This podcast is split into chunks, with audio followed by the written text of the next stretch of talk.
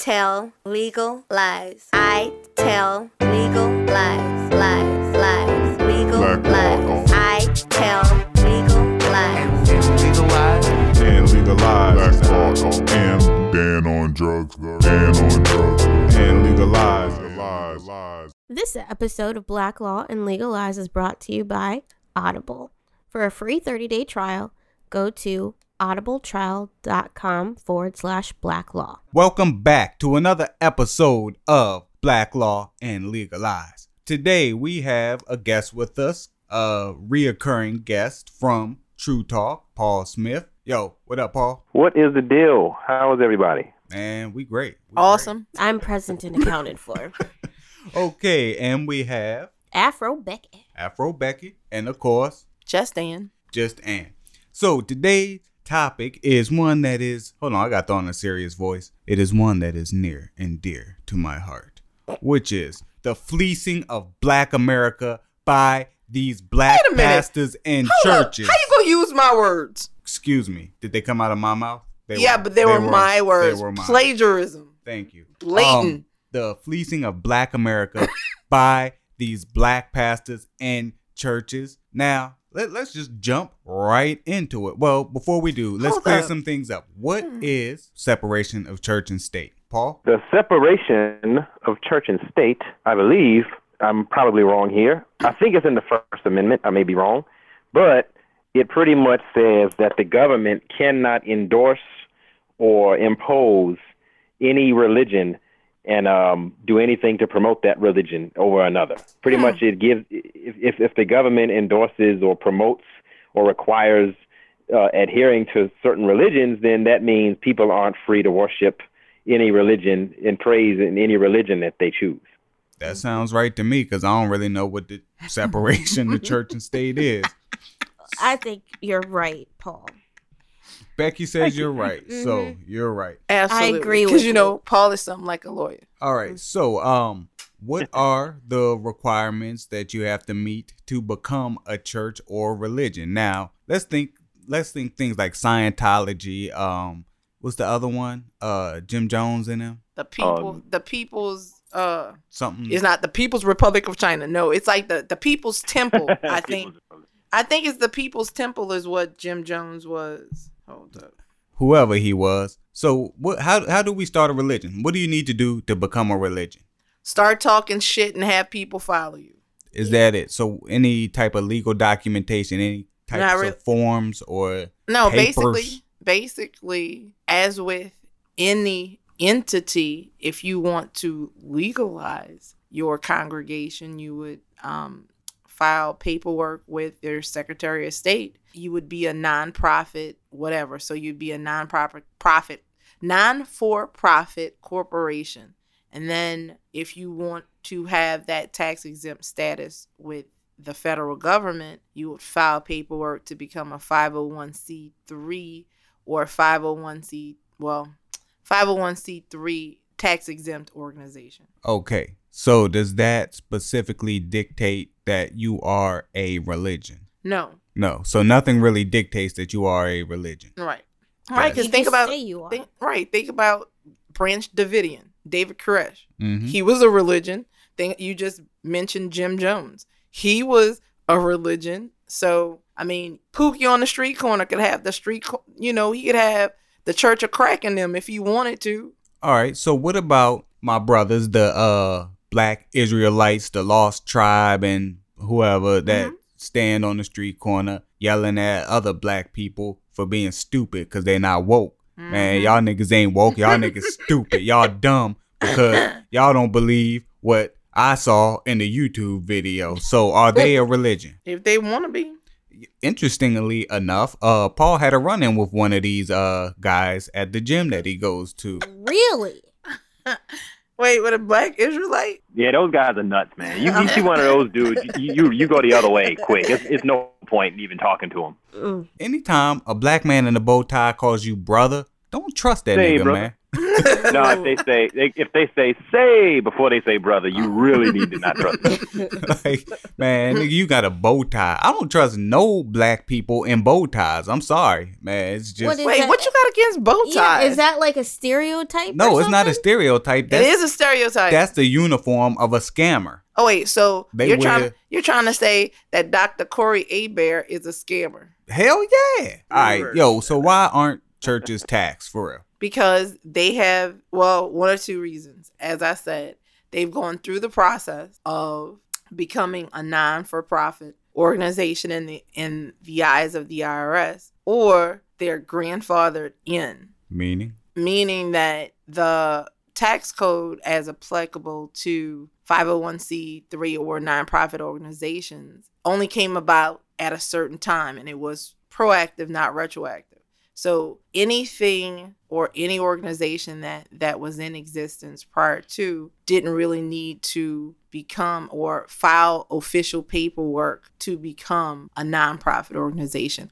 But if your um, congregation actually nets a certain amount of money, it would behoove you to become a 501c3 because then any contributions that someone makes to you, they would get a benefit. let's talk about the black churches in the neighborhood. We're talking about Mm-hmm. the neighborhood churches, congregation of maybe 20, 30 people. Mhm.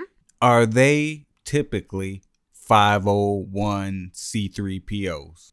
Yeah, C3POs, absolutely. They are. So they go through the process and No, I no most most churches, if you think about it, the mom and pop churches, congregations with a hundred or fewer or um members probably are not 501c3 organizations. They probably have not gone through the steps in the process of becoming tax exempt. So does that make them illegitimate? No. Okay. All right. Yo, so if you make a living from the church. Now, again, let, let let's let's put it into two different uh brackets here. First, let's talk about the neighborhood 20, 30, 40, 50 uh member churches, right? If the pastor if all of his income comes from the church, his lifestyle, his house, his cars, every dollar in his pocket comes from this church. This is his job. Does he have to pay personal income tax? Yes. I would say so. I would agree. Yes, because any any money, any money that you make from your trade is income. So while well, let me tell you how he would pay taxes though, depending upon whether or not the IRS considers him an employee or an independent contractor. I'm an independent contractor of God. So so if he is considered an independent contractor, then that's that whole Schedule C situation. But if he's if he is a salary I do hair in the basement of the church. other church, that's right. So if he is instead a salaried employee, then that's a W two would go on his tax return hmm just like just like any other W two. Huh, that's interesting too. All right, so it's no secret that churches are big businesses, and Paul has actually Some of them. big church in general is big business. So Paul has actually raised some very good questions, which is why we are doing this episode today. So, where should we draw the line between profit and nonprofit, Paul? Well, the funny thing is, I upon doing some research, I realized that the differences between profit and nonprofit are like ridiculously low. Um, I guess what I'm trying to say is to be deemed a nonprofit or not or not for profit, they, they're different things but similar. You really don't really have to do much, you know, to be a nonprofit or not for profit. All you have to do is Fill out the be paperwork. a yeah, yeah, the paperwork, and you only have to you only have to state that you are in business to further a cause as a religious institution, not necessarily a church, me- whether it be the building or the church. You can just be a religious institution, sort of like what you guys talked about, like an independent contractor. Even though um, I, I read God. somewhere that that they still have to pay their uh, taxes though, because th- that's income. But for the to, just to be designated as a non-for-profit or not or uh, non-profit, all you got to do is say I'm a religious institution. I'm furthering a cause. Uh, I'm benefiting the community, or I'm here for a charity, and that's pretty much it. It has nothing to do with any monetary figure. Uh, any it, it, all it has to do with is your intentions as you state why you are in business. All it and has that's to pretty do much with it. all you all it has to do with is you filing the per- correct paperwork. It Mhm. honestly and truly, it. I can be a nonprofit organization if if I have the and proper still make a profit. well, non non profits or not for profit organizations still have profit. Like think about UNICEF. Think about Red Cross. Fuck them. Think think think about these mega churches like Joel Osteen's church. Fuck him. Mhm. Here you go. So they do make they have profits, but they have non-profit status, meaning that they are just exempt from paying taxes under the, the Internal Revenue Code. Okay. Do we think that's fair? Who is we? Us. Let's go. Let's start with not you because you talk too much. Becky, do you think that that's fair? Um, off the top of my head, no, I don't because I think that they can contribute to society just like any other organization should. but don't if they? they, No. Don't- it- don't? We're gonna get into Mm. bookkeeping, but no, mm. no. Oh shit! I Just mean, a look. couple months ago, Joel Osteen, Osteen, whatever his name is, he was turning uh flood victims away from his church that did not get flooded in Hurricane. We don't know that. Yeah, we do. No, we don't. Man, cameras don't lie. Fake People news. don't lie. Fake news. Nah, you he ever was heard of turning arts and people away. crafts? He was turning people away. You can't don't- arts and crafts no damn video You can- showing you that, Can, you can arts Uh, and crafts nah. anything. Man. So yeah, So no, I don't think it's fair. there's very little oversight in most churches, especially these medium sized to small churches. There's very little oversight. There's very little transparency. So yeah, How do you Let's- know? let's which say- which congregation which Let's- congregation do you belong to? You you are just say- making these blanket statements, but No. you have nothing to back them up. let me let me finish here. Thank you. Now, let's say I go to church every Sunday and they pass around the collection plates and in a black church you will see the collection plate about 6 to 7 times. Lies. 6 to 7 times Lies. before you even sit down Lies. for the service. That's a lie. So, I'm putting my money in this, you know, they guilt you in to uh nobody guilts you. Oh, yeah, they do. no, they don't. I've been to plenty of black churches. so have and I. Every one of them has guilted. They don't guilt con- you. Don't don't speak for the churches that I've been. to. Okay, you speak. so don't to, you speak, for the churches that Listen, I've been to. listen, you listen. you are making blanket statements. Yes, I, said am. I've you gone you to- are lit. You listen, but you listen. are blanket. I've gone. Every statement to- that you've made Okay, is blanket. Okay, listen. I've gone to, as I said, many of black churches, and all of the black churches that I have gone to How many? has guilted just too many to count. How many? Too many to count, Mhm. and that's irrelevant. All right. Yeah. So, no, it's not. You're look, making a me- statement. Let me let You're me say what I gotta say, Uh-huh. and you can rebute it later. So no, wait. Refute. rebute Rebu- yeah. this black Yeah. law and legalize. Yeah. mhm. So anyway, yeah, I've gone to plenty of black churches. Mhm. All of the black churches that I've gone to, I've watched them guilt their members. I've watched my own family members get guilted into giving more than they can afford to give for the so-called betterment or whatever whatever the church's mission is. I've also watched these churches pocket the money. I've watched the pastors go buy Jaguars. I've watched the pastors go buy uh of the churches that you've been a member of. Can I finish? Can I finish? No. Answer the question. I'll I will answer any questions you have once I am finished saying what I have to say. Yes. Mhm. Okay.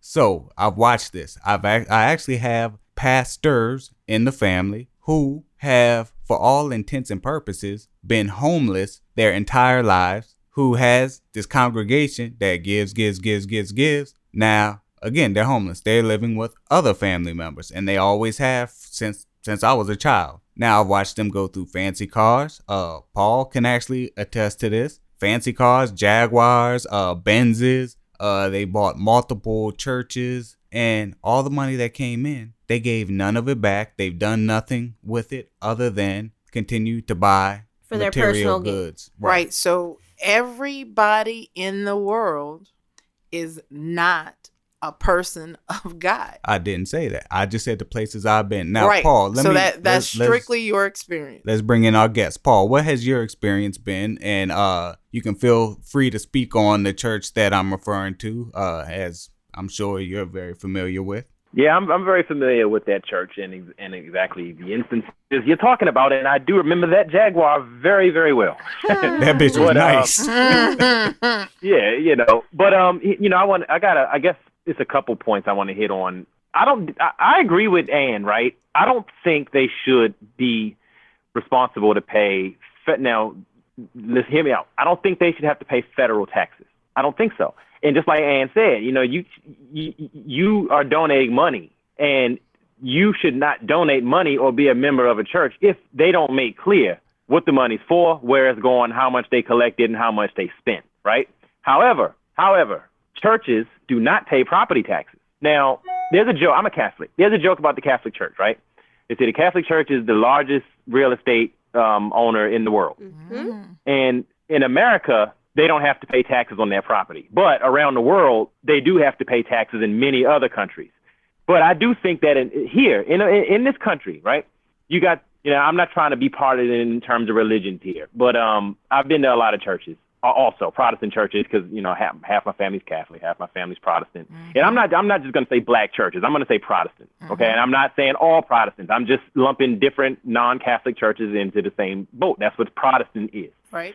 the Catholic Church is highly regimented in every single aspect of the mass. So you get every mass, you get a set time, a set it's the same point every mass for mm-hmm. collection, and and they and and on on two collection days they'll tell you before mass we have a second collection today. They'll say it's for the priest's retirement, and that go that that's for the entire church, right? Or they'll say this is, this is to help um, the Catholic Charities uh, soup kitchen in uh, in the diocese. They'll tell you and that's fine, you know. And the thing, the other thing is like once again, Catholic Church priests don't have houses. Priests don't have fancy stuff. Priests live at the church.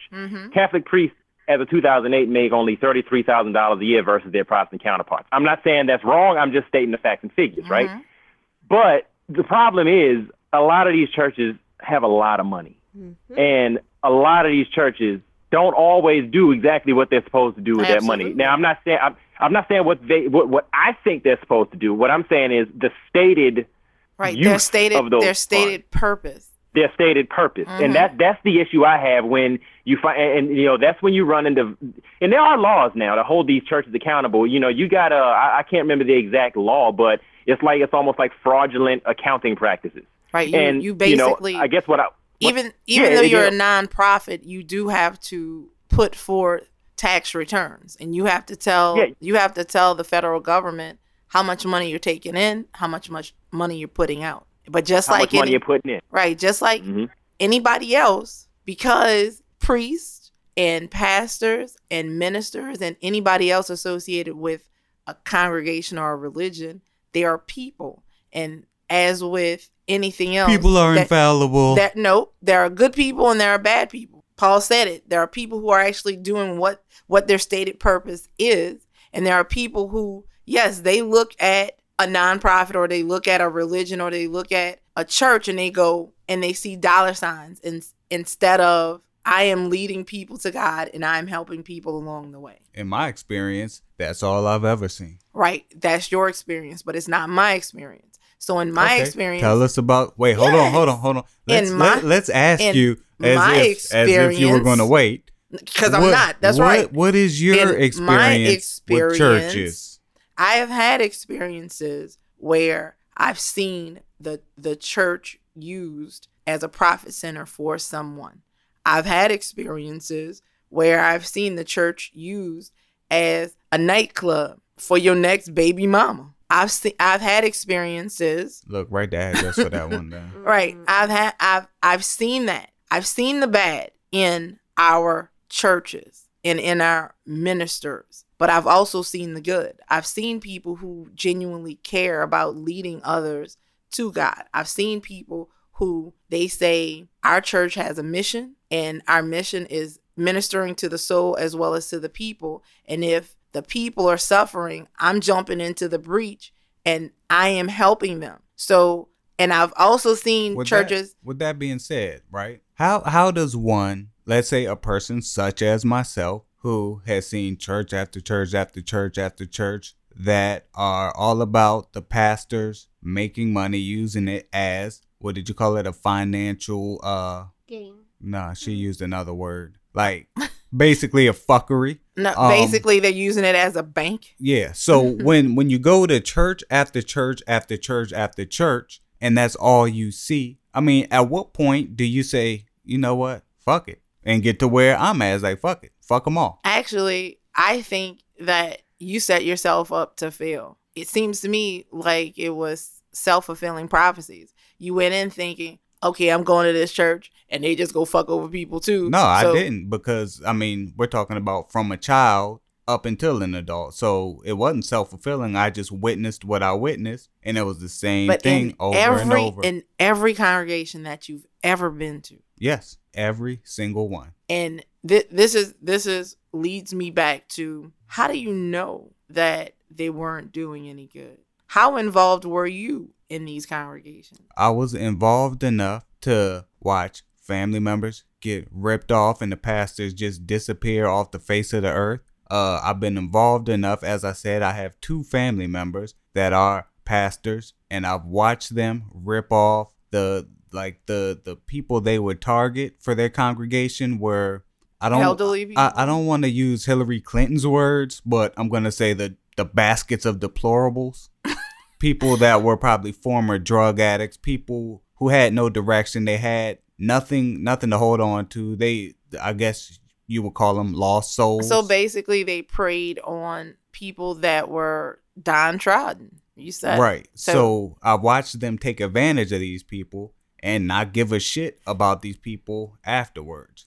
Right. So like I said, So you have to go through that over and over and over until you find one that I mean you might even get to the point like we, we look at the last presidential election, Clinton versus Trump, where no one liked either one. And but you pick you to- pick the one Right. that the the devil the the devil you know or the the one the least bad of the bad. Yeah, there you go. So you have to go through all that again. Now, not everyone has that experience, but in my experience, it's like at what point do you just say, you know what? I'm tired of going from place to place to place, getting ripped off, watching people get ripped off. You know, I'm gonna start my own church. No, the thing here here's the thing. I guess that's where for me that's where faith comes in it. And then seeing with spiritual eyes and not physical eyes because you can you can test the temperature and the temperament of a congregation. You don't have to be there for very long to know exactly what their focus is. My current my current congregation, I mean, it is a big congregation, but it's a small family. And they're not about fleecing black America. Hold on, I need to say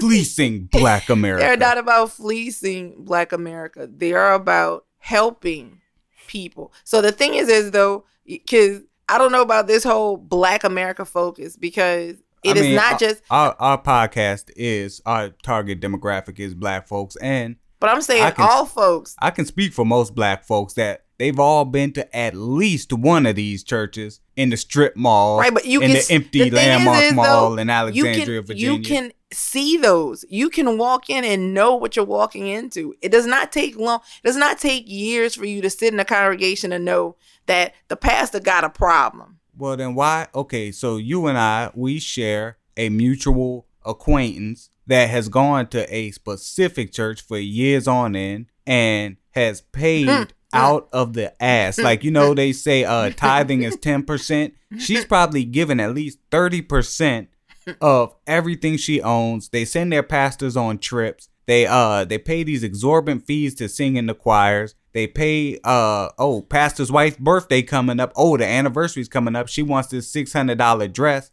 We have to uh put in for that. And oh my pastor takes care of me. What has your pastor done to take care of you? Exactly. So Why is she still so- there? So so wait, so it? so here's the thing. You need to ask that person because apparently there there is something that they are seeing in that church that keeps them there.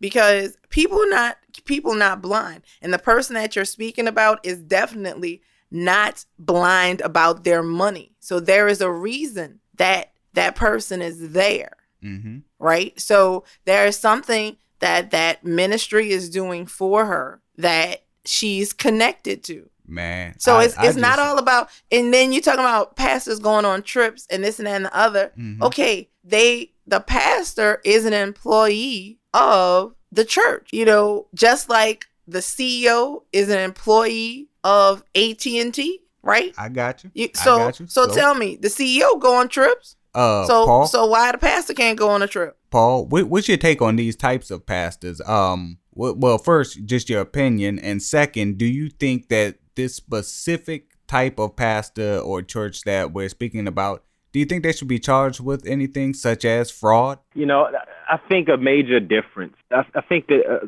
we need to draw kind of a line between churches that are independent. The government also has different sets of criteria to meet if you're an independent church rather than an established church with a creed, right? So let's just say, but when I grew up, you know, I, I spent a lot of time going to my mother's and my family's church, Roberts Memorial, um, AME, and that pastor there is an employee of the church. The people bring that pastor in, and that pastor is an employee of the people that run that church, the board, right? As opposed to churches that are started by someone who also doubles as the minister. That's, I think, those are the churches that you see a lot of this impropriety from, where the person running the church is the one that's also the pastor, meaning they call the shots, they pay themselves. Mm-hmm. I think that's where you get a lot of those issues from, because when you go to, uh, you got, you know, you got the Southern Baptists, you got uh, African Methodists, um, you got Episcopalians. All those churches are organized bodies that have govern governing systems. So it's a little harder to get away with, and I like the word fleecing, to get away with fleecing people when you know you got the Presbyterians. Presbyterian means it's run by the congregation. You know, those people they they expect their pastor to to adhere to certain standards, right? Now, I'm not saying all of all of those congregations are perfect because you still have a lot of shysters that, that come in there. And you got a lot, you know, you still have shysters. I mean, just like every single thing, I, let, let me draw a parallel, right? A lot of Republicans say that, you know, welfare should be cut because you got people who abuse the system. Mm-hmm. Well, you got people that also don't. So th- th- if you can't change laws because you got a couple people who are going to take advantage, because it's always going to be somebody to take advantage. that advantage. will take advantage. So right. Always. So, you know, I think the issue should be all right, let, let me give another example of my church, Catholic Church. There was an archbishop. Um, he he is the head of it of an ecclesiastical province because our church Don is broken down into geographical regions. He was he Bishop Don Juan. No, he was he's a guy from he was he was the head he was the archbishop of the um, Atlanta ecclesiastical province. Mm-hmm. He actually got in trouble because he found out that he bought a big mansion with the church's funds. The church is, is run from Rome. Mm-hmm. And it was under the guise of saying this is going to house his priests in the diocese to come to have retreats and to be like an abbey. Found out that he was just living there and he was using the church, um, the diocese, archdiocese money as a slush fund pretty much. He actually got defrocked. And I, I, I want to say that he got stripped of his uh, arch, being an archbishop. I may be wrong, but I do know it was, it was public and, and um, he was called to task. Flip side, you got some people who, um, you know, have their own churches. I'm gonna use Creflo Dollar. The issue he had with the, I think that was him, with the private jet. And I will say, people that were in his church held him accountable and said, "Why do you need a jet?" Mm. You know what I'm saying? So it, it, it all, uh, you know, it's kind of one of those things where, like, I I see what Ann is saying, where you gotta hold your people accountable. If you see something suspect, you know, you can't just trust everything somebody says. Like your pastor says, "I'm taking care of you. I'm taking care of you," but yet you still got people struggling. You know, sister so and so is getting evicted, That's but right. pastor just got his third Mercedes. Right. You know what I'm saying? Like that's And you're absolutely Is it- right when I said about accountability. In in my congregation, there is a board of directors that we every year, you know, there are accountants that go through all of the all of the information from everything that has been donated. There there's like I said, the board will go through everything. They put out statements about money that's been collected, where that money has gone. You know, the pastor, we're talking about some of these mega churches that Dan on Drugs is talking about. Pastors don't even receive a salary. Like I know Franklin Avenue, Pastor Luda, he doesn't even receive a salary. And this is considered Oh, that's the dude. Oh, that's the big building that looks like an old school Luda. He'd be like, I'll Frank- that nigga named Luda, Nah. aka. stupid on uh on I Franklin know, Avenue. I know you're talking about. You know about. what I'm just saying? as you He- come over the bridge, right it's on the he didn't even Uh-huh. he didn't even receive a salary he didn't he didn't receive a salary and he doesn't want one like his congregation is always trying to buy him cars and things of that nature and he always turns them down he always like one time they went behind his back and they purchased one for him Mhm. and he made them take it back because Wait, can you take a car back? why can't you I mean, that that's another episode, I guess. Okay. But these these are as we are saying accountability. So if you're sitting in a congregation and as Paul was saying, my light's about to get cut off, but the pastor got diamonds and rubies on Mhm. every finger, That's an issue. I have a problem with that as well. So, Becky, what what has been your experience in going to church? All right, I'm a, I'm gonna stop picking on black churches, but you know, Becky, save me, Becky, save me. Uh, Okay, well, um, the majority of my experience with church has been in the black church. Um, my parents were highly involved in the church when I was young. Um, my father um, even became a deacon within the church. My mother, as well as my brother and I, were uh, in the choir. Um, Man, they charge y'all to be in a choir. hmm? Did y'all have to pay choir dues? No. How much? No, Hmm. we didn't have to pay choir dues. Hmm. Okay. Um, from what I can recall, I mean, I was a child, so my mama could have paid it. Um, Did your parents used to give you like the little dollar bill to hold on, and then when the collection plate came along, you put your little dollar in there, yeah, and like you I did, did something? that. I was also an usher in the church. I well, wait, hold on. Let me, let me let me stop you right there, because saying that dollar, Mhm. they used to give us a dollar, and we used to hold it and go and buy candy after church. We Just- couldn't just do that. just Like y'all my know. grandma will fold up a dollar, like, and we stand in a line coming out the house. She'd be like, "This one for you." And I'm telling you, if you did not put that, because I tried that one time, I tried to pass the plate on. Grandma gave me that look, like, "Nigga, I wish you would." oh yeah, we use it. We'd be like, Psh, man, we'll Um, catch y'all next Sunday. All right, so, you was the Urshers, and Yeah. um, okay, So yeah, my family was highly, I guess, involved in the, in the black church. Um, my parents were responsible for starting the children's church at the church. Mhm. Um, my dad even put in a um a baptism pool Right. in the church. Um, so to say that Do you think that you were fleeced? not financially, I th- I think that's the the the difference. Um, however, I can It- sense one. yeah, it came to to, to more so I believe uh politics with my family. Mhm. Um my dad donated a lot of his time and a lot of his efforts and took time away from you know Family. family Mhm. in order to do things at the church and he just I, I feel that he just didn't feel appreciated for any of his efforts True. That or happens valued i guess valued okay, and what so. makes you what makes you say he wasn't appreciated? um he stopped going to church But So his Ultimately. so his so his experience ultimately turned him away from the church. Yeah. Right, but what makes you say he was unappreciated? I mean, did he voice that, and did he say how they made him feel unappreciated? um What was he expecting? I guess in return. i think that he was basically overwhelmed or Because- overexerted Once he started He- doing something, it was like, okay, you continue to do that, and Right, now it you was can more do so an and let's do obligation. Sound like somebody else I know. But why can't? I mean, why wouldn't? If you feel overwhelmed, you just say no.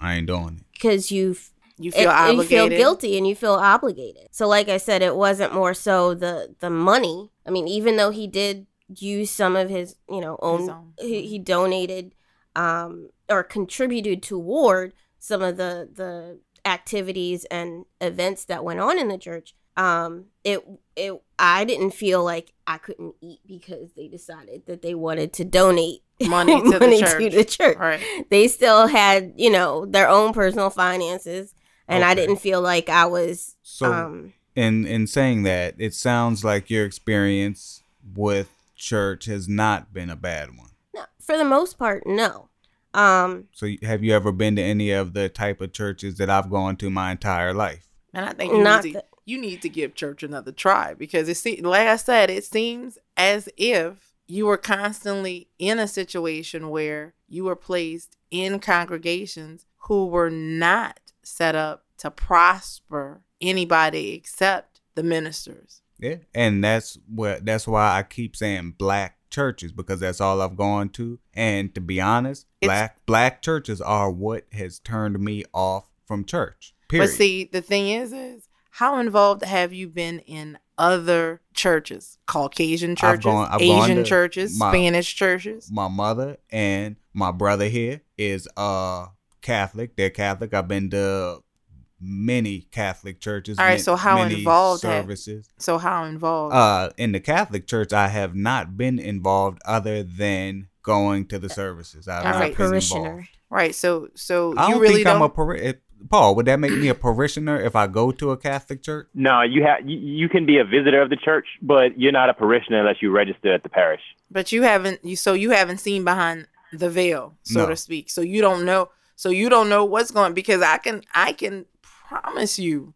that in any organized religion, there's always bad apples. And I've seen them all. I mean, so because think about the Catholic Church and pedophilia. hmm I mean, we're not talking about fleecing people out of money, but we're talking about fleecing them out of dignity. Okay, you know- I haven't seen that. And the Wait, you ha- you haven't seen it? no, the Catholic churches that I've been to, I have never been um approached like, "Hey, let me touch you" or anything. I've never heard You were any too stories. old. You ain't that No, cute I was either. actually I was young when I when I was going to Catholic churches. you know, you I've wasn't that to cute though. The Catholic Church on Telegraph Road multiple times. Um, all right, so let's let's get back to the list here. Can can a pastor be charged with fraud? Absolutely. Okay, I mean, and legally, no- what would he need to do? nobody is above the law. So if you are if you are misappropriating funds for your personal use, and and once again, that's when you just can't be inactive in your congregation.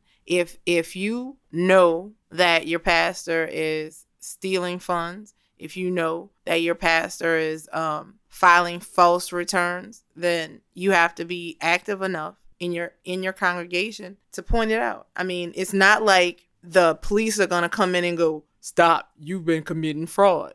Okay, Somebody somebody has to actively go in and audit this, this congregation and then blow it up, so to speak. all right. Now, uh, since there is the whole separation between church and state and blah blah blah blah blah, churches churches are tax exempt. Paul made mention of the mega churches that require you to submit your either your W twos or your um tax returns.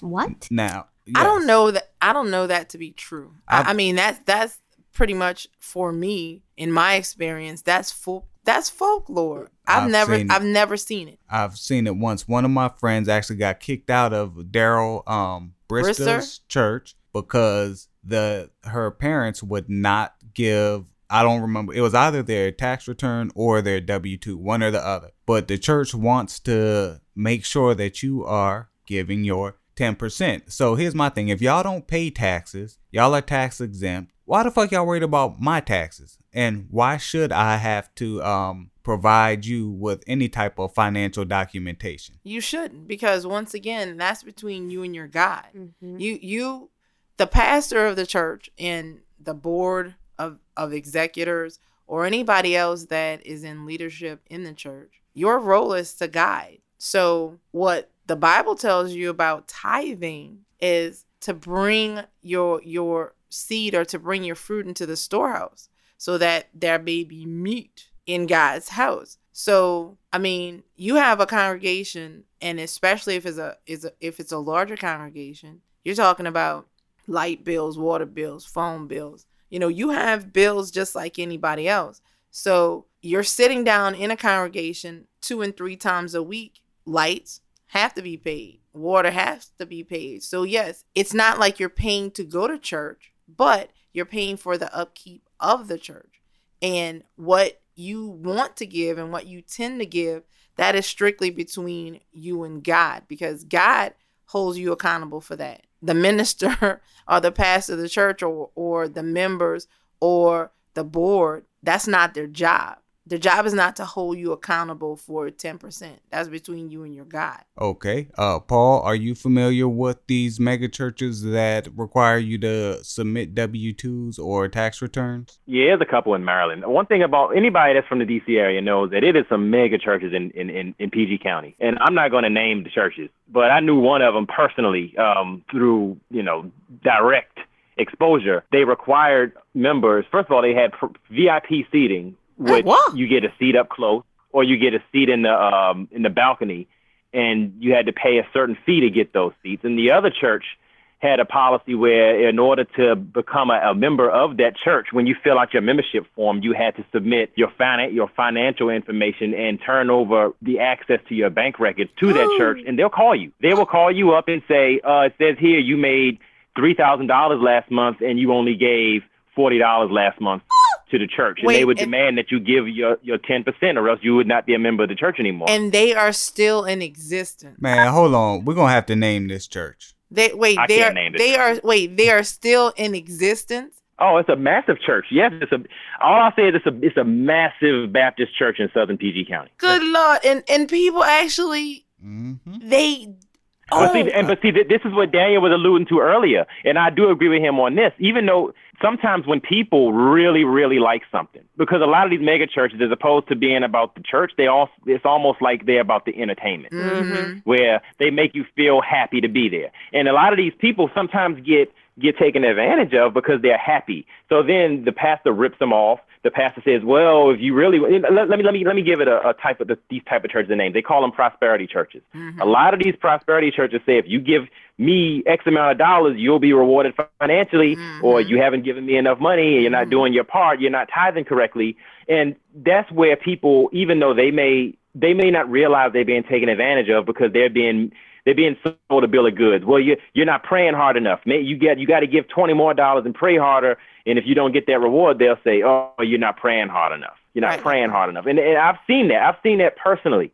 You know, before I before I went back to the Catholic Church, I was a member of another Baptist church. Uh, it was an independent one. Um, they actually made me a full blown atheist for about five years. I said, Oh. you know, I have a hard time believing this is God. And then I really had to come back to make myself understand if that was whatever I think of, of what God is, that wasn't it. And that church left a real bad taste in my mouth. That's Okay. that's that's a third church. That's another church. That that's a church that was was- in uh, uh, Virginia.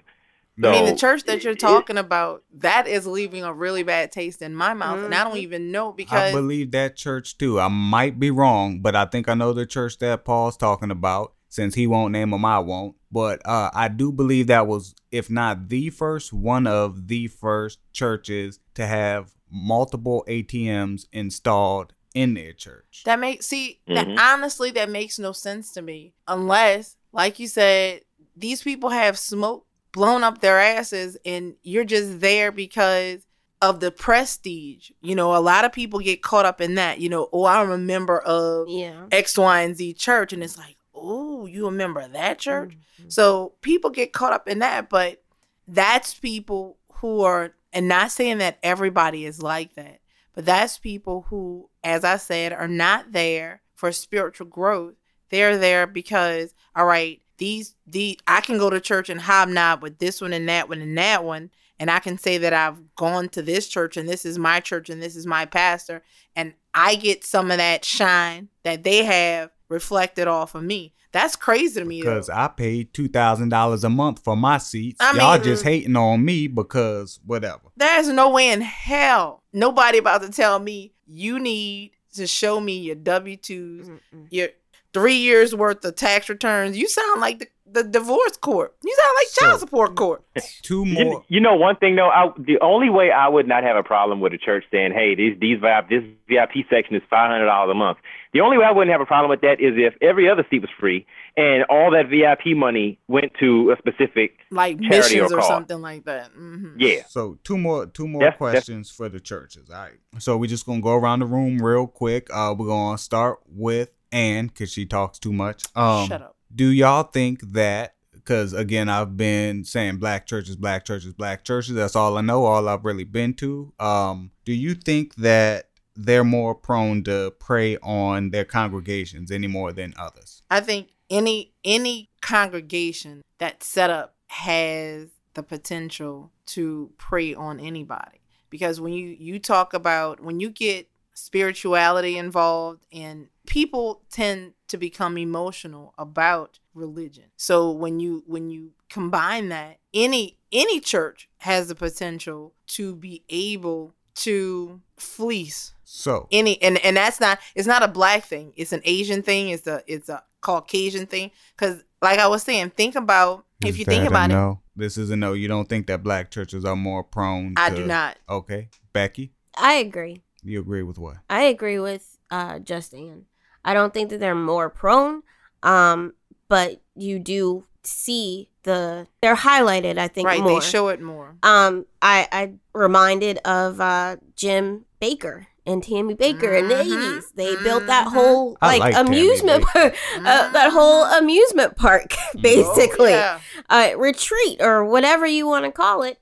Um, and they're they fleeced their flock. And look so what, that's right. Look what happened. Okay, Tammy so now Tammy wind up crying all over the place with her Mhm, spider eyes. mhm. I'm gonna say I do believe that they uh, are more prone to prey on their congregations. Now, I I'm gonna say You're predisposed. wait, no, I'm gonna let me give you my my uh Reason. my deep dive here, which is I believe that the poor and disenfranchised are taken advantage of, period. In the United States, it happens to be that black people are disproportionately more poorer, I don't think so. more poorer. They have more. let me- they let me get my shit off, man. people on welfare than black. okay, let me get my let, let me get my shit off. Don't get your shit off. The the disparity Do that after I leave. the disparity between white wealth and black wealth, white education and black education. There's there's a huge disparity. So I think that the people at the bottom, no no matter what race they are, the poor people, the uneducated, the disenfranchised are always taken advantage of.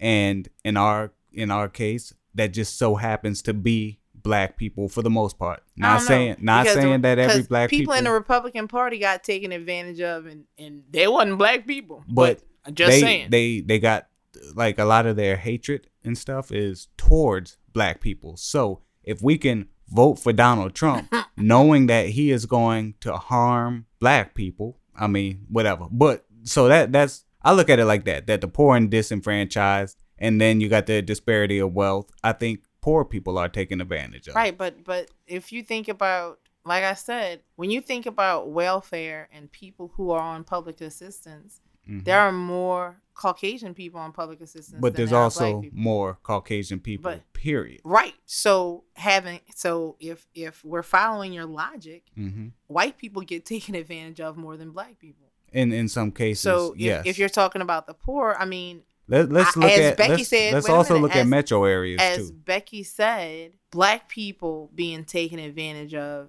is highlighted more than anything else. That's just like in in disproportionately black people are on the news when you're, we're talking about murder.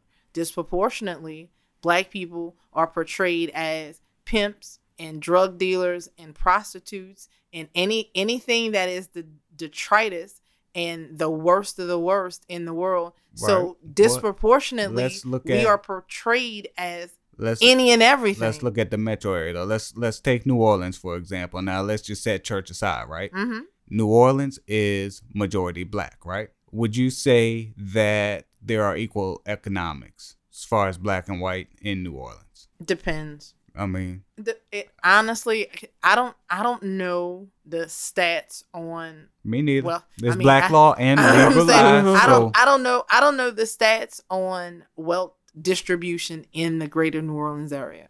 I really can't say. But when when you think about the poor and disenfranchised, that's quite often portrayed as black and brown people. that's what I see in New Orleans. now, I know that there are poor white folks out here, but what I see in New Orleans, and again, I grew up in DC, and I can tell you that even today, back back when I was born in the 80s, from the 80s until now, the the wealth disparity has been is just there's a wide gap. Like I mean, but that's honestly, if you if you think about it, nationwide there is a gap between rich and poor. But when you're talking about who is on that poor spectrum, poor runs the gamut. in the you know, it's in not the just it's, places I've been. it's not just black. in the places I've been, it has been. Uh, yo, Paul, do you know uh off the top of your head as far as DC goes, the how the economics break down? Oh man, I know the gap between the rich and poor in, in that area is is is ridiculous. Um, Mhm. and black people are, are a lot worse off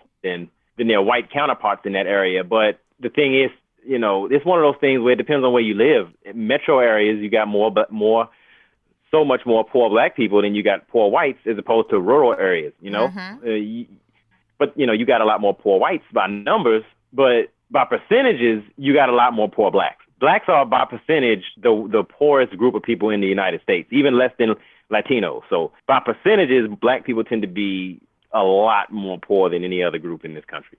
So That that's what I'm saying is I think it's people taking advantage of the poor, and it just so happens to be us. So, uh, Paul, how do you feel? Do you think that um, black churches are more prone to taking advantage of their congregations? Uh, you know, yes and no.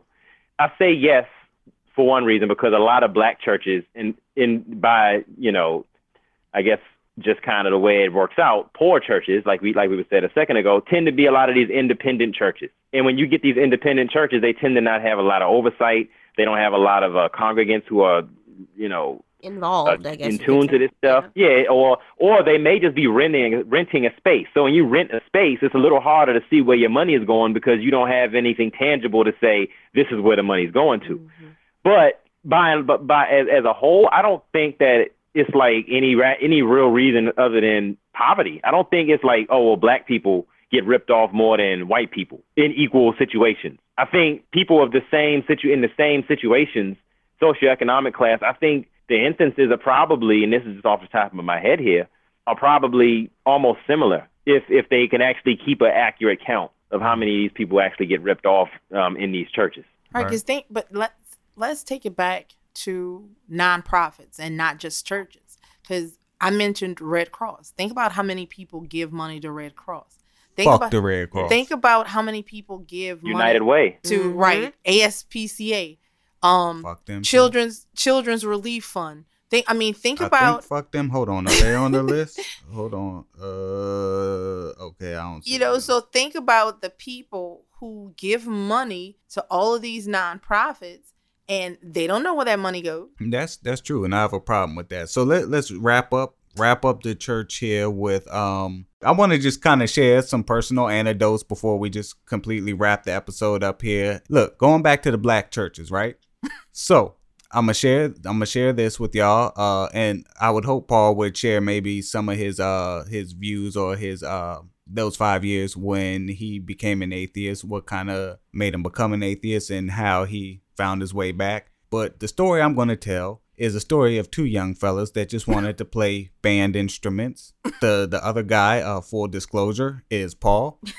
So Paul was a drummer. No, I was a drummer. Someone was a drummer, and we they had band instruments, and they tricked us, right? So they was like, uh, this pastor was like, yeah, you know, no one's gonna be at the church on these days. So if y'all want to come by, play the instruments, whatever. So it was like, cool, man. We shit, we just want to go play. We couldn't play these types of instruments in our homes. So we go on the day that he said no one was gonna be there. We roll up, and there's a few cars in the parking lot, which was a little strange. We was like, man, I thought no one was supposed to be here. So we was like, I don't know, maybe you know, it's a couple people in here, whatever. So we walk in, and there's like a full blown service or something going on, and you know, we looking at each other. y'all into Yeah. playing the, playing the So music. we was like, all right, well, maybe they just wrapping it up or something. So we just kind of hang out. We standing in the back. We ain't sit down or nothing. We just standing there. So the pastor looks at us and say, oh, Dan on drugs and Paul, come up here to the front of the church. They Now- knew you were on drugs back then too, huh? Nah, I'm just using my name today. Um, so we was like looking at everyone, and we there was some family members in there too, and they was like, yeah, go go ahead up there. So we're like, man, we looked at each other like, man, let's just go up here right quick, cause we thought it was. I mean, I can speak for myself. I thought it was gonna be like some kind of introduction thing, like, hi, I'm the guy that's gonna be playing these instruments that I don't even think they fucking had instruments. I was going to. I was getting ready to say we should have knew something was up when there wasn't no drums. There was no instruments. So n- for the next 25 to 30 minutes, we standing up there and he is like, you know, I just I have a bad feeling about y'all leaving here today. I feel like something bad is going to happen to you two boys when you leave here. Something that might ca- cause you to cross over. You might get in a car accident when you leave here and you might die. And I just feel it. You know, I hear the spirit. I hear the spirits telling me that I need to save you two right now. So again, me and Paul made eye contact. Like, this nigga out of his fucking mind. We ain't doing this shit. So he's like, all I need for you to do is to repeat after me. So we looking at each other again, like, well, so we're here. This this is where we are now. No, no, let me stop you. I don't think he even said repeat after me. I think he asked us a simple question, but I'll let you. I'll let you. Finish Oh yeah, yeah. No, that's that's how he got you. So um, yeah, we we we just standing there like, nah, we good, we good, We just we just here to play the drums, boss. We just here to play the drums. So, uh, the dude like, nah. Nah. And now everyone in the audience is looking at us like we just some fucking heathens. Like that is the devil up there. He doesn't want to get saved by Pastor so and so. That's not why we here. So 30, literally 30 minutes. At the point, Paul is hunched over. He got flat feet, so he can't stand for long periods of time. so he's like bending forward on his knees. Like you ever seen a football player or a sports player tired, how they go down to it. So again, we like, nah, man. And we was trying not to be rude. I mean, people's grandparents was there. It's like, you don't want to say fuck you, motherfucker, and just walk out because then you can't go over grandma's house and eat. So it's like after a while, he's just talking and like I don't even remember half of the shit he was saying. But the dude uh says, Okay, well let me ask you this, Paul. Do do you love Jesus Christ? So Paul's like, Yeah, man, whatever. So do you uh you know, so do you do you accept Jesus? So yeah, okay, well, yeah. So again, he said the same thing to me. So, how about you? Do you love Jesus? Yeah, yeah, I guess. Well, do you accept Jesus Christ? Okay. Um. Well, there you have it. Go get the oil, go get the Earl, as they say down here. So then came, got the oil, put the oil, and you know what? After that, we just look at each other like, man, let's go, man. Let's just go. So I know my grandmother was pissed for a long time because of that. It's like I can't believe he did that to y'all boys. You were sitting there. We we like kids at the time. You could have said something, Grandma.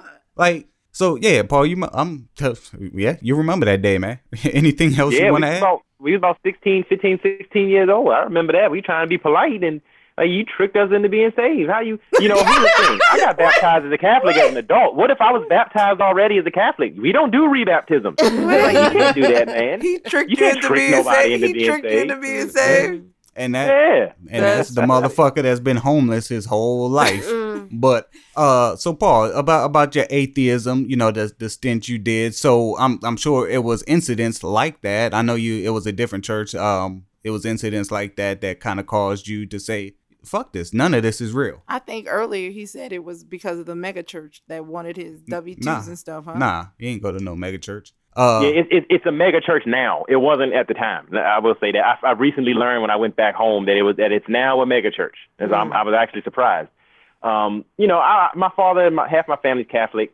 Um, you know, I've always I spent more time with my father, my grandfather, so I, I've always known about the church and what the church is, and things that I just did as normal life was actually Catholic stuff, like traditions and all that, right? So you know, I didn't go to church a lot as a kid, but I went a couple times as an adult, and I was in the fire department. I was maybe 20, 21, and you know, I went to a to a to a church a few times. It was a Baptist church, and you know, first time was okay, but then the second time, I'm like, okay, why are we praying for 17 straight minutes, standing up? That's not what you're supposed to do. Why we? Well, I'm not gonna say what you're supposed to. I'm gonna say what I what what what the Catholic Church do. I don't think I'm like, why are we doing this? Then it got to the point where he would call people to the front. Nobody would want to come. Then he would get up there and shame everybody for not coming. Then he would say mm-hmm. things like, I'm going to go to heaven if I die today. I'm all right. I don't know about y'all. Y'all ain't right. I'm all right.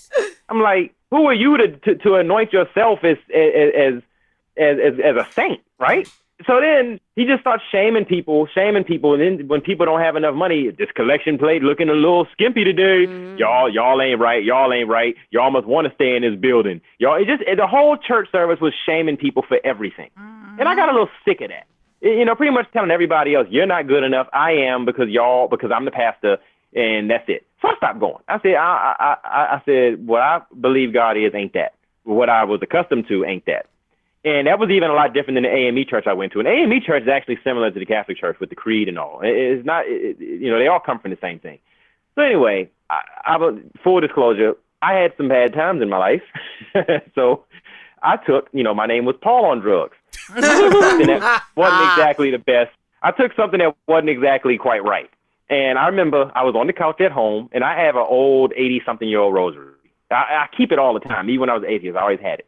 And it just happened to be next to me. I remember I was laying on the couch. I was hot and cold at the same time. No. I said, man, I'm going to die. I said, I want to die. So I looked at that rosary. I said, I did a Hail Mary. I said, my Hail Mary. And I said, if I don't die today, then I'll get back into the church and I'll go get baptized and go back to where I belong. And I didn't die that day. So I, I immediately, the, the next week, signed Dude, myself see, up for that and I became baptized Easter Vigil 2013 and confirmed. And I've been strong ever since. Let me add. Let me add a little bit to that story. Uh, now I'm at our warehouse cleaning it out. Uh, at my current job, and I start getting text messages. Oh Jesus. And the text messages, Oh, I text you. man, Oh, man. the text messages reads, "Hey man, you know where my rosary at?" Like, no. Why would I know that? Hey man, nah, the joint real old, man. Like my grandfather gave it to me, man. Look, I just I feel like I need it. You know where it's at? It's, nah, man, I don't know where it's at. Man, I think I'm tripping right now though, man. I think I'm tripping, man. Like I see religion. I was like, what the fuck? I like I, I just put my phone in my pocket. Did pocket he and just stopped. say I see religion? Man, I believe it said something like that. So I just put my phone in my pocket and stopped responding. I'm like, man, this This nigga tripping. this dude going through something, man. But uh, yo, speaking of that uh church too, right? I, I do want to throw this other thing out here too. Is we do have a friend, uh, friend of ours growing up who lost his uh child. Uh, at the child's funeral, I believe. Uh, now Paul Oh. was Paul was there for this. Um, so Yeah. he can take over. But uh, I do believe it was a Baptist church. The pastor during the funeral service placed the blame on the parents and told them the reason why your child died is because you were not married. Take it away. yeah, that was that was that was that was that was messed up. And my friend actually had to get up and leave at that point. His his his child was born. Uh, I don't I don't remember if it was a Baptist church, but I know it was one of those independent churches. It was off uh, um, um what was that Smoketown Road or something like that. And um, I remember uh, his daughter was premature, was born like in five and a half, six months, something five and a half months, and actually held on for like a year almost Oh my God. and passed away. And at the church, at at the at the funeral, the pastor got up there, didn't know him from anybody. The pastor got up there and turned it into a church service and said, "The reason why your baby is dead is because y'all wasn't married, and maybe this is what it's going to take for y'all to get married." And everyone was kind of like, "Wow, did he say that?" I was pissed. I wanted to punch dude in the face. I know my friend wanted to punch dude in the face, but he just got up and walked out. And that that that, that was that was messed up. You're like, "Wow, that's that's pretty messed up, man." That, that that was during my atheist period too, and that was that was something that I saw that was like, man, it's another bad experience that kind of reaffirms my belief that this is BS. And um, Mhm. it's kind of like what Ann said earlier. You kind of got to find somewhere that is right to you, and it, you can find some bad ones out there now. It- I learned that you can't let the bad ones jade you from everything because ultimately it's somewhere out there that's not shady and not crooked. That's But right. that place was shady and crooked. Hell yeah. Uh, Becky, any personal experiences or anecdotes you want to share? Nothing as uh, salacious or um or upsetting that uh experience that that you all had, but I mean, I think most of my experiences in the church have been pretty vanilla. There's nothing uh Baby. yeah, Dun-dun-dun-dun. yeah, no, nothing really uh extraordinary about my experiences at the church. And Well, there was one particular experience that I would like to share, much like um yours. Though, well, not I wasn't tricked into being saved, but I did have um a family member I went to church with them and their pastor was a so-called one of these knock you out because your soul your soul been knocked out, knock you out type of pastor. So this was right after Hurricane Katrina, and um, we were at the congregation, and he wanted to pray for us because we had lost everything. So we had seen him like I'm sitting in this congregation looking around like I need to go because we had seen him like touching people. You know the type of people you touch people on your forehead and the people fall out. Oh, Mhm. mhm. Okay, so we had seen him doing that the whole congregation, the whole time that we were in church. So I'm looking like, yeah, they need to hurry up and get over so I can get up out of here. So called us up because he wanted to pray for us. And, you know, he touched he touched my mom and he was praying for her and he wanted her to pass out or whatever. And it wasn't happening. But I don't know, but and after he realized that she wasn't about to drop in the arms, literally they had people behind us because they expected us to fall to out. fall out. Mhm. So after he prayed for her and she didn't do it, you know, he stepped away. Maybe he prayed for her for like two minutes or so. So then he steps up to me and he starts touching me. And he was literally, literally had his finger on my forehead, pushing me back. And I'm like going forward because I'm you are not about to push me. I'm not about to pass out. And because I'm not about to perpetuate whatever fraud you are Mhm. perpetrating. Mhm. So I'm standing up there and he praying. I mean, I'm looking at the dude, eyes wide, looked like he was hopped up on some of them Paul drugs or something, because he was Them sweating. religious experience drugs. He was sweating, and I'm just looking at him like, dude, you just need to hurry up and get this over with. Mhm. So finally, I think it was like five to ten minutes standing up there, pushing me. I'm back. you gonna fall. yeah, I'm back and forth, wiggling back and forth because I ain't going down. So finally, he stopped praying and he was like, God bless y'all. And I was like, Yeah, God need to bless you too. Mhm. And walk down off the stage. that dude was determined. He was like, maybe if I hit her with another one, two, she going down. Yes, it was crazy to me. So, uh, ask an attorney, attorney, attorney, attorney, attorney. All right. Mhm. Question is from Dan on Drugs in New Orleans, Louisiana. so, I sent Apple a letter of intent to sue for a retributory transaction. I sent it to Apple's legal department. I received a response from their customer service hmm. department, hmm. not legal. The customer service response said, Yes, you have talked to many different Apple representatives about your case. They have all been empowered to give you the same answer that you received, which is we will give you basically $500 for your old laptop to go towards a new laptop that costs $3,000. Hmm. So, why did the legal department not respond to a letter of intent to sue? Because Apple said, screw you, you ain't nobody. What's the next step? Sue? Sue them. Okay, that answers my question. So I'm suing Apple. Um, check this out though. Can I sue them and just not show up because if the court date's in the morning, I can't make it because the way my biological clock is set up? Your Can I sue 'em in the afternoon? You can sue him and pray that your court case comes up in the afternoon. Interesting, interesting. Okay, that wraps up another episode of Black Law and Legal Lies. If you would like to join a cult, please DM me, Dan on Drugs, and I can point you to your nearest cult. I am Dan on Drugs on Twitter. You can follow the show at Black Law Podcast. You can email us at blacklawpodcast at gmail.com. You can also follow.